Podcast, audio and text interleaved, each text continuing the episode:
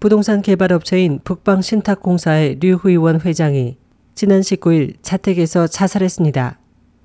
류 회장의 자살로 텐진시와 중국 각지에서 증가하는 신개발 지역의 고스트 타운화 문제가 다시 주목받고 있습니다. 텐진시는 지난 2006년 동방의 맨하탄이라고 불리는 샹루오완에서 경제특구 건설에 착공했습니다.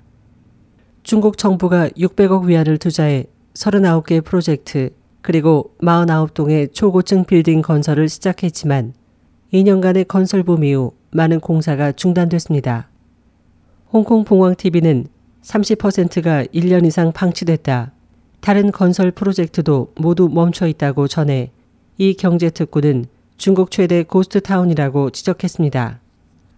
당국의 올해 1월 통계에 따르면 중국에서 GDP 5위를 차지한 텐지는 직접적인 부채가 2246억 위안으로 이는 지난해 1년간 텐진시 재정 수입의 1.28배에 달하는 액수입니다.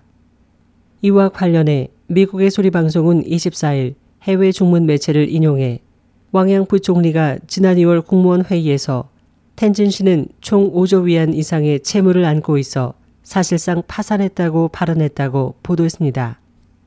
텐진시의 경제특구 건설은 당시 베이징으로부터의 산업이전이라는 구호 아래 실행됐습니다.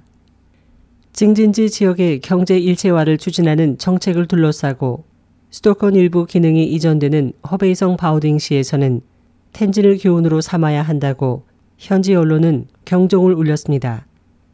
이 같은 텐진시의 교훈과는 별개로 중국의 개발붐은 전혀 식지 않고 있습니다. 당국이 지난해 12개 성에 156개 시를 조사한 결과 90% 이상은 새로운 지역 개발을 계획하고 있습니다.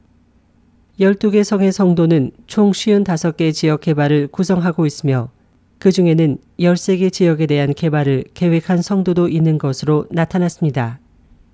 SOH 희망지성 곽지연입니다.